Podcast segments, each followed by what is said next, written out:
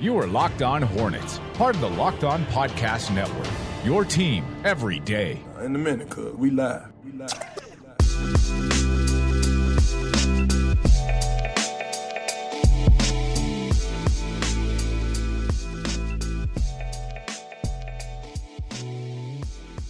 Welcome in. This is Locked On Hornets, your daily podcast on the Charlotte Hornets and the NBA. We are part of the Locked On Podcast Network, your team every day. Search your podcast app for Locked On to get podcast on the NBA, the NFL, and fantasy sports.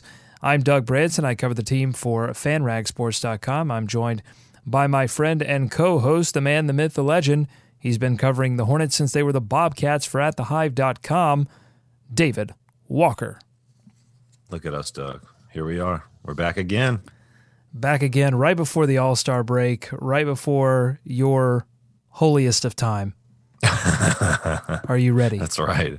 It's the holy season. Everyone's ready. Well, before the holy season, we have to go through the trials and tribulations that has been uh, this mm. Charlotte Hornets basketball season. Let's first start uh, with a recap of what happened this weekend while we were gone, uh, and then we'll uh, dive into a little bit of future prognosticating, sort of asking the question: Is this a wrap on the season, or is, what what's left to play for, essentially? And then I've got some thoughts on Malik Monk. Uh, Clifford had some interesting comments on WFNZ about Monk this season, so wanted to dig into those as well. But first, the Hornets they were hanging around in Utah on Friday, David, but that Utah Jazz team is a team that's playing confidently right now. They're on a win streak.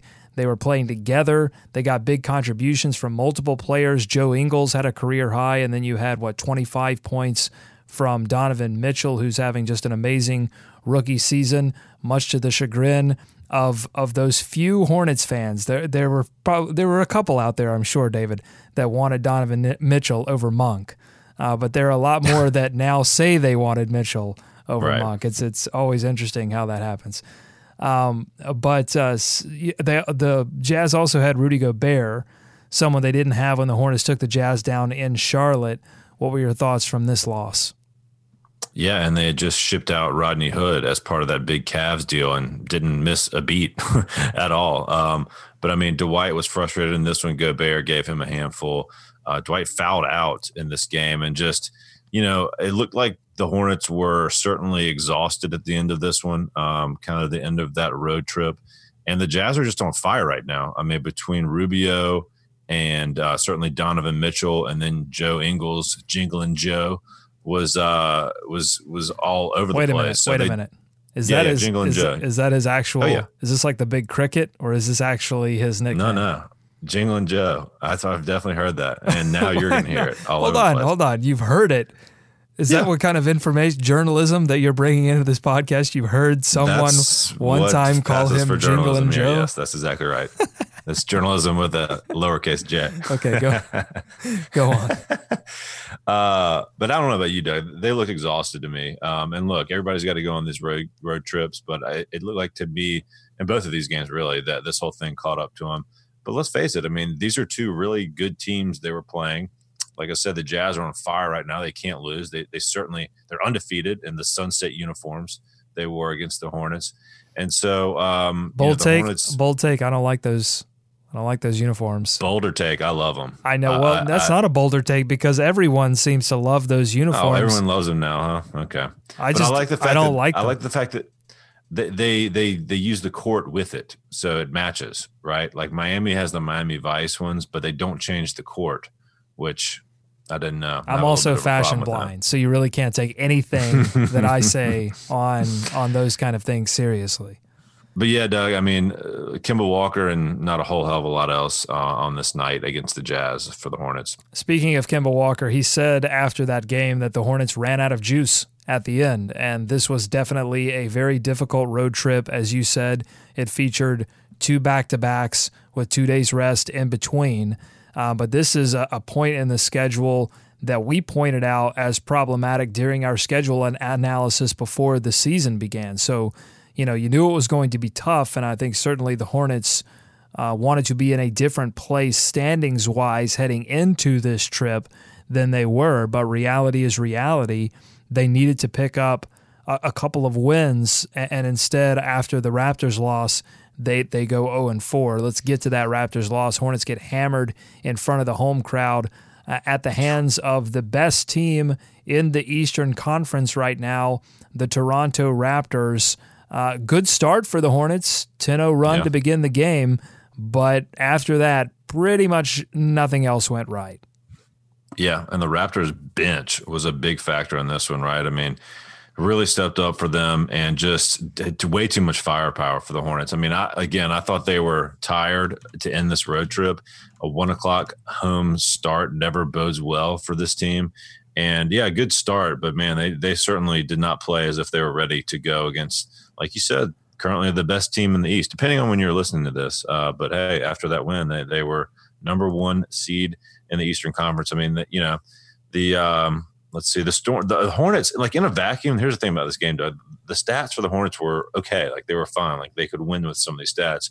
44% from three, 17 free throws, but way way too many points given up across the board. Four Raptors with 20 points in this one. And uh, again, everyone played well for the Raptors, it seemed like. And uh, 18 of 37 for the Raps from three, only 10 of 20 three for the Hornets, and that's that's that's been a factor all year. Yeah, C.J. Miles six of nine from beyond the arc. Nobody could really stay with him, and the plus minuses for the bench: uh, uh, plus twenty five for yeah. Poeltl, plus twenty eight for C.J. Miles, plus twelve for Siakam, plus twenty six for Fred VanVleet. Wow. Uh, the Hornets wow. bench, even though as you said, you had a couple of of performances from Lamb, uh, 5 of 10 from the field. Zeller, 4 of 7 from the field. They give you 13 10. Frank Kaminsky adds 10 more. So you got enough bench scoring but yeah. nobody on that bench and they and they tried to you know they tried to shuffle some starters in there to make some difference but just no one could stay uh, with the with uh, the the offense there for Toronto which is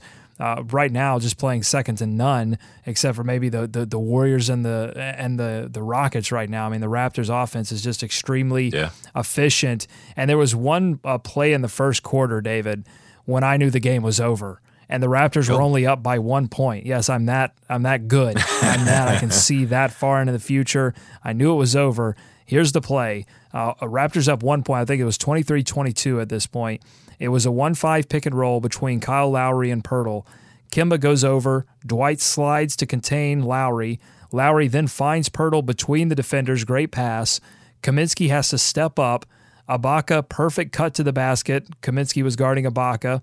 Poeltl finds him quickly. Flush. That's offensive execution that the Hornets just simply A, couldn't guard, and B, haven't really had the past couple of weeks. I mean, you're talking about drawing the defense. The Hornets wings, Batum, MKG, both pulled out of the play because everyone on that team can shoot. They're, they're not going more than four out on that lineup. And, and a lot of times they're going to put five players on the floor uh, that can knock down three point shots.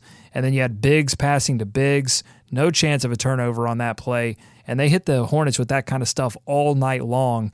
And the defense as you said, there was probably fatigue. There were reports that the Hornets hit the cold tub as soon as they landed the plane and got Oof. back to Charlotte from that four game road trip. So a lot of broken bodies, but uh, more.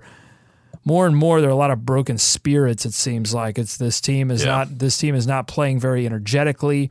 There's there's a lot of you just see a lot of chatter, especially on the defensive end between guys like Dwight Howard and Michael Kidd Gilchrist and Nick Batum. There's just a, there's not a lot of they're not playing very together. Uh, Clifford has mentioned that in in, in, in post games. You know that they, these guys have have got to start uh, playing as a team. Essentially, that, that, that they're not going to win this with individuals. They just don't have that kind of star power on this team where one player can really lift them over the top. Uh, they've got to start playing uh, as a team, and, and they didn't against Toronto, and they got blown out. Yeah, they don't have much time to make up for it now either. I mean, only one game left before the All Star break boy, do they need that All Star break though. oh my God! After this West Coast swing, they've got to be exhausted. I mean, that is a tough turnaround, and no one's making excuses for them. I mean, every team has little scheduling quirks they got to deal with, and for the Hornets, man, they just ran into a couple buzz saws and really bad timing. And and you look back at obviously the close games, you know, the overtime game in Portland, these winnable games that unfortunately it's becoming a theme here year after year cannot close out cannot get the the victories when they need them and they add up and they add up and then you you roll into a stretch like this and it's becoming too much for them to overcome. David, Nick Batum, 0 of 10 from the field in this one, only two points. Kemba Walker having to shoulder the load offensively, along with Dwight Howard once again. Those two combined for 40 points, uh, but only hmm. two mm. from Nick Batum. He's been playing better of late, but is it troubling to you that he could have this bad of a game offensively this late right. in the season? Yeah, I mean, this season's been weird for him though. He's had the injury, started 12 games late, just started to get into the groove. So, if you're going to say the the schedule hurt everyone, I mean, it certainly hurt him as well, but it just but hasn't been 10. enough. Yeah, oh no, I mean, that's not good enough. It just hasn't been good enough all year. Um, and that's you know, people are pointing to that and and for good reason. But you know what's funny like during the trade deadline last week, the amount of views I heard, and this wasn't necessarily from like analysts or or anyone else. I mean, this is when trade rumors are flying out, but it's the number of folks that that talked of Batum as as as a positive addition. You know, as someone who could they could bring in on the team. Even though yes, it's a high contract, but he's still going to give you valuable minutes. I mean, I think the perception of him in Charlotte right now is so so low, and it has a lot to do with that contract and a lot to do with the expectations. Um, but it's just just a super rough year right now for him, and those performances those performances don't help. I mean, uh, over ten, as you put it, Doug. That's he's your second guy. He's supposed to be your second scorer, and that's just not even close to cutting it. Listen, I'm certain there is a team out there right now in the NBA that that can that can overlook some of the bumps that Nick Batum's gone over this mm-hmm. season and talk themselves into acquiring him uh, in the in, this next offseason. But there are also a lot of reports that the Hornets were trying to move Nick Batum's contract in a package with Kemba Walker, and that sure. that was that was like a weight uh, attached oh, yeah. to the to moving Kemba Walker. That it was like, okay, listen, you know, we really want Kemba Walker, but we're we're also not willing to take on that Nicolas Batum contract because uh, mm-hmm. because of the large number, but also because of the the inconsistencies in play. And David, listen, I understand fatigue, I understand the injury, and I think we've been very good on this show about uh, providing context for all of these performances, both positive and negative. But listen, Kemba Walker's been through injuries before as well, and Dwight Howard's been through injuries before as well. I'm not sure either of those guys are going out and put putting up that kind of performance this late in a season. It just feels like there's too much time has passed, and and you can't like we were giving him. We were we were uh, praising him a few games ago because he was playing better offensively and saying, "Look, you know this guy's finally fully healthy. He's got Clifford back, and and him and Clifford seem to have found a groove." and then but he's also capable of just completely disappearing on the offensive end and I think that's what concerns it's not it's not game to game. And, and it's not even, I think people will point to his efficiency numbers and how they've gone down since he's gotten more usage in Charlotte. And I certainly think that's a fair criticism as well. But I don't think people are even really upset about that. It's that when you pay a guy $25 million, he's one of the highest yeah. players, uh, highest paid players on your team. You can't go 0 for 10 in an important game against a good team this late in the season. No, I mean, yeah, it comes down to the money for most people. And when they're looking at that, uh, and you're right, it's not good enough. And we've been pretty fair with them. But uh, what else can you say at this point, Doug? That's that is that's beginning to be the story that that he he is writing here in Charlotte. He, he had he was he burst onto the scene, was very solid in that first year, was rewarded with that contract. A lot of that was circumstance. A lot of that was the offseason that it happened. But he you know benefited from that, and the Hornets wrote him that check. And since then, it's been a couple good games and a couple of instances where he has dis- disappeared. And yeah, we thought that was maybe gone with the last stretch and maybe getting a little healthy, but it's just uh, it's just another blow to the confidence that anyone has in him right now that he goes back to that and has a performance like that. Like like you said, I mean that's that's that's that's not giving much. And certainly he does things that you know we always get back to this don't show up in the in the in the in the box score right but the, the hornets uh, they have too many guys that do things that don't score and don't show up in the box score at this point they need some box score uh, contributors. Yes, we actually we need you. We actually need you to show up in the box score this We time. We know that that's it's Empty a, it's a cool thing. not, we need stats. It's a cool thing that you do, but it's all, also we need the box score. Uh, it, listen, winning and losing basketball games it's it's a complex deal. Sometimes it comes down to one or two plays. Sometimes it comes down to an opposing player like a Jingling Joe, if that really is his That's right. nickname, getting hot and, and beating your team single handedly. Sometimes it comes down to that. But if there's one thing that I can point to offensively and defensively for the Charlotte Hornets that is really caused this uh, four game skid in which they've seen both their offense and their defense let them down. It's really been about uh, pace, both their pace and then defending and slowing down the other team. They've been get they've been consistently getting beat in transition, and then when you look at their own pace, uh, they're 11th overall in pace this season. But in the past five games, that number drops to 23rd in the league, and in the last 10, it's 19th in the league. So they are slowing down. And I think some of that is fatigue, but I think some of that is also, I saw a few times in this game, uh, in this uh, game against the Raptors, where well they had eight steals, I believe, no five steals in this game, eight steals against the Utah Jazz. But if Dwight Howard ends up with that steal, the ball slows down. Like he he doesn't move it up the court fast enough. And and this happens on his rebounds as well. I think he's got he's you know he's one player that uh, that you know has has been again consistently scoring and consistently providing them with rebounds and and rim protection. But I think he's slowing them down a little bit in a way that's that's harmed them in the past four games.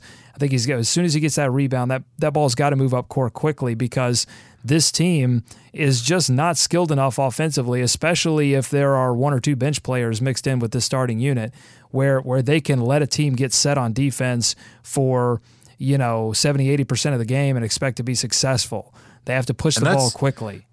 Yeah. And that falls on the whole team. I mean, especially the ball handlers too, though, Doug. Don't you think? I mean, they got to go get that ball. Like Kemba's got to go to the ball. Either Nick or whomever has to go get the ball and, and push it. Sure. If they're going to keep up that pace, right? Like it can't. It, Dwight's got the rebound, but unless you want him to push it, and he, hey, he's more than willing. He'll, take it all away. Yeah. But but those the, the guards have got to go get it from him too. So I mean, it's twofold, and and you would think they would have that a little more under control at this point in the season. To your point, but they don't. Well, Clifford says, you know, that they're looking at, at different things and trying to fix it. Uh, he's not really getting into specifics about what he thinks is is wrong at this point, because I, think there may be a, a, multitude of things that are wrong. Listen, you, know, you don't go ten games under 500 because there's one little tweak here or there. I, I think that there are several factors going on right now, but that that's just one that jumped out at me. Is it just looks like this team is playing a lot slower, and that's even with Cody Zeller's return to the lineup and getting you know 20, 23 minutes a night. This team is still playing slower, so it's something I think they should look to address. Uh, so here's the situation, David. The Hornets have now dropped four in a row. They're 23 and 33 on the season. One more game in Orlando before the All Star break. They are in Orlando playing just slightly more miserably than the Hornets right now. Uh, they've won 18 games. They play Chicago. They're playing Chicago tonight. We're, we're recording boy. this recording this uh, on Monday, so uh, they're playing Chicago in the middle of that Enjoy game. that. Yeah. They are so the Hornets are six and a half games out of the eighth spot, which, if the top of the East holds, would be a date with the Toronto Raptors. Uh, are you ready, David, to call it a season for the Hornets? I don't see how they're going to do it, Doug. I mean, honestly, we've been through this too many times. This hole has it just feels too large for them to dig themselves out of. Plus, they can't string wins together. You know, this recent three game win streak was the longest of the season, right? And they can't do that on a consistent basis. So, how are you going to make up any ground on any of these teams, even if some of these other teams are falling, uh, to, to get back in this hunt, man? I just, uh, unfortunately, with only what 25 games after the All Star break left to go, and having seen no better consistency throughout the year, I, I don't I don't see how it's just too much to overcome. You're you're losing the faith, David. You were you were you were saying just a few days ago that the math was still there, and now you've Well, yeah, that was three games out. Now they're six games out. what a difference three days get. You are you are not that that Charlotte Hornets super fan that we keep seeing on on television. Have you seen this guy with the suspenders and the the beard and the hair? Ooh, Have you seen this guy? You've At not seen? Yeah, No. they well they put him on the broadcast too. Um, yeah, I look at my phone during all these games, so I, I rarely see what's right, going well, you need to check out this super fan. Although I think the whole thing, you know me, anything on the internet, anything that gets big like this, and and big is a relative term, big in the in the Charlotte Hornets community. Sure. Anything like this is a work. Like it's a total. I don't know if he's with the team. Oh, I think he's a plant? I, this is wild Oh, I like- speculation. but I yeah. like this. But it's the same thing as uh, you. So when the the Hornets were in Portland, uh, Portland did this like tic tac toe thing, Oh, At you that was a halftime. and and it was it was the worst. I don't know if you've seen this on the on Oh, the yes. interwebs, but if you Yes. haven't, they did this tic tac toe game uh, at halftime at the Portland game, and it was the worst game of tic tac toe ever played. Like the people didn't know the rules. Uh, and and it was just horrible, and nobody won, not even the fans. It was, it was just a horrible display of of board gamedom. And yeah, totally. I think it was fake. I think, that, listen, the, the Portland social media is extremely savvy. That whole digital team over there, extremely savvy. I think the Hornets, same way. They've got some great people working for them. Uh, This is a total conspiracy theory, but I think, yeah, anytime stuff like this happens, it's just too. You know why I think the that the that the super fan is a work it's too perfect. it's too like you got to see this guy. Look him up as I'm introducing this next segment because you got to see this guy and give me your thoughts on him. Um, okay. But it's just like the moves that he, the dance moves and stuff are just too perfect. It's not. I don't know. That's just. Well, let this us know this what you be think the long on con. Twitter. So you think they're playing the long con because it's not just a one. Well, I think you got to do oh, something. okay. I think you okay. got to do I gotcha. something when the record is what the record is. You well, got to it's the first thing that comes up. You know what the second thing that comes up is? no, and the purple shirt guy. Yeah. That's right. Uh, 27 games remaining, including Wednesday's game. They would need to go 18 and 9 the rest of the way to get to 500. And uh, you hope that they would get some help from some combination. They would need to get some help from some combination of the Miami Heat, the Philadelphia 76ers, and the Detroit Pistons. At this point, look, the Hornets have an easy schedule ahead of them, but they they just haven't proven uh, that even Right. that is is enough to help them. And honestly, I don't even think it's going to be. I think the Hornets could go on on a pretty wicked run, and the the Sixers and the Heat also play well and end up knocking them out at this point. And they still have a lot of games left against the the Sixers, so that could be the death blow right there. The Sixers just you know take two of their next three matchups, and and that would be all she wrote. Uh, so anyway, uh, now, well, so Clifford is fielding questions on this. By the way, Rick Bonnell asked him after the Raptors game about essentially when would he start to adjust his rotation based on developing for the future as opposed to focusing on winning, uh, you know, winning now for the playoffs. And he said the next eight to ten games will determine that. David, is that is that too is that too late? Do they need to start making changes right after the All Star break? Nah, nah, that's fine. Uh, you know, eight to ten games. Well, what's it gonna do at this point? I, I don't. I mean, any little help, uh, any any minutes they get him is gonna help. But uh, you know, if they're mathematically within reach, I don't mind them still trying to go for it. Um, I don't know. It's not like a whole season, right? Uh, They're getting a little bit of momentum here, or trying to get some guy, uh, guys a few minutes. And look, we're we're talking about Monk, really, right? That's who we're talking about. Yeah, well, point, good. correct? That's Yeah. great. That's a great segue because he's a player that would surely relish some more playing time. Uh, we get Right. comments and questions after every game about Monk's lack of minutes. It breaks down into essentially two categories: the comments and the questions that we get. Why isn't Monk playing? And Monk should be playing more. So let's tackle the first question: Why hasn't Monk played much this season? Well, Clifford noted it today. They're worse when he's on the floor, but I think a big part of that is he's not very good on defense right now, Doug. And you caught that from the very beginning. I mean, he was completely lost playing an NBA defense um, and continues to be. And, you know, so that's going to be tough to get minutes in a Steve Clifford or anyone's system.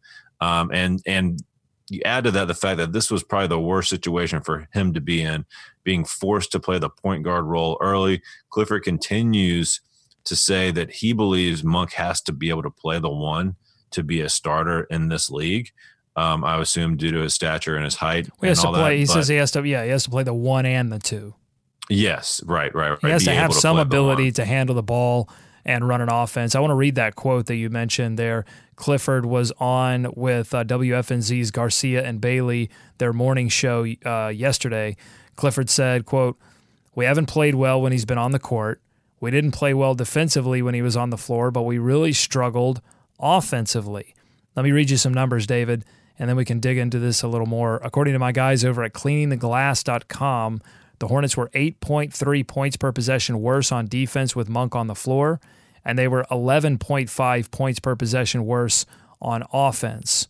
Uh, some of the reasons for this, David, as, as you mentioned, he was forced into that point guard role, but not only that, he was he was that happened because of MCW's injury and, and because of Lamb's development. Right? I mean, he uh, you know he he can't really play the two very much because Lamb's been playing so well at that position, but also he's he's moved into that point guard position early in the season, and he didn't even get a summer league. You know, he didn't, Right. he didn't get that chance that other rookies got to to get comfortable.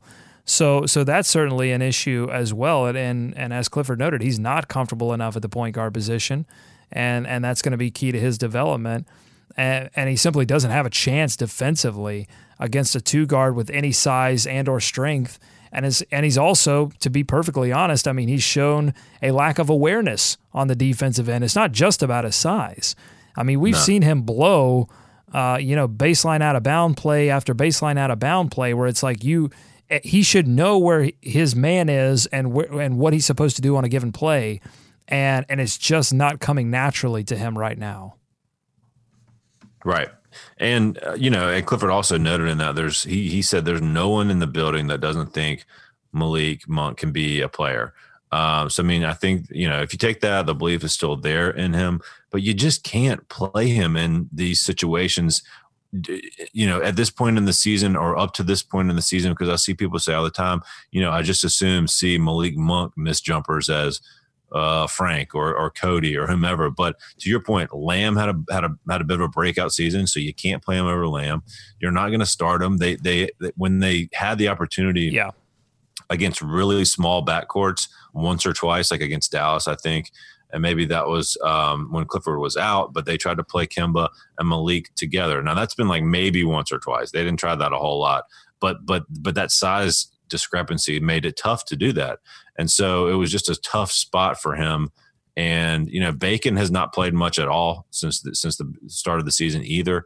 Um, so there just hasn't been a lot of playing time for those guys or a lot of opportunity because you just couldn't play him at the point. I mean, it was obvious. They they they tried to do it. I mean, they gave him the shots at the point guard, and that was a tough ask. It would have been almost miraculous to see him pull that off because he hasn't played point guard since high school, uh, which was only what two years ago, three years ago. Uh, but still, that's a But big jump. listen, and, playing and on point, the yeah, end, playing point guard at the college level, it's a huge leap from there Right. to to the professional level. Much less Right. on the high school level when you are miles and away the best player on your team on on Yeah. the whole in the whole probably county. Like you know, you're, remember, you're just the best. And Doug, remember, like we weren't even sure he was going to be available to start the season. You know, during the summer, right? Like no summer league. It was a bit of a question. Um, I mean, they may, they may have been sure, but I remember thinking, "Gosh, is is, is he going to be ready to go?" So Here's here's Um, the here's the tough part. I think for a lot of fans, that that fan that you mentioned that would that would say, why not just play Malik Monk and, and watch him go out and, and miss a bunch of jumpers and play bad on mm-hmm. defense because the season doesn't matter. But here's the here's the the tough thing to understand. I think is that Clifford treats Malik Monk like he would treat Dwayne Bacon, like he would treat Treveon Graham. There are no unearned minutes in Clifford's mind, and he said that publicly.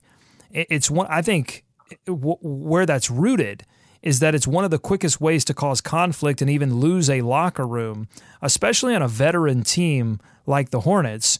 If someone is viewed as getting gifted minutes, you have to earn those minutes, not just when you have the opportunity to play, but also the times that we don't see them, you know, in practice. And it's not just the coaches that are seeing Malik Monk at practice, it's other players too. And you bet that they watch each other.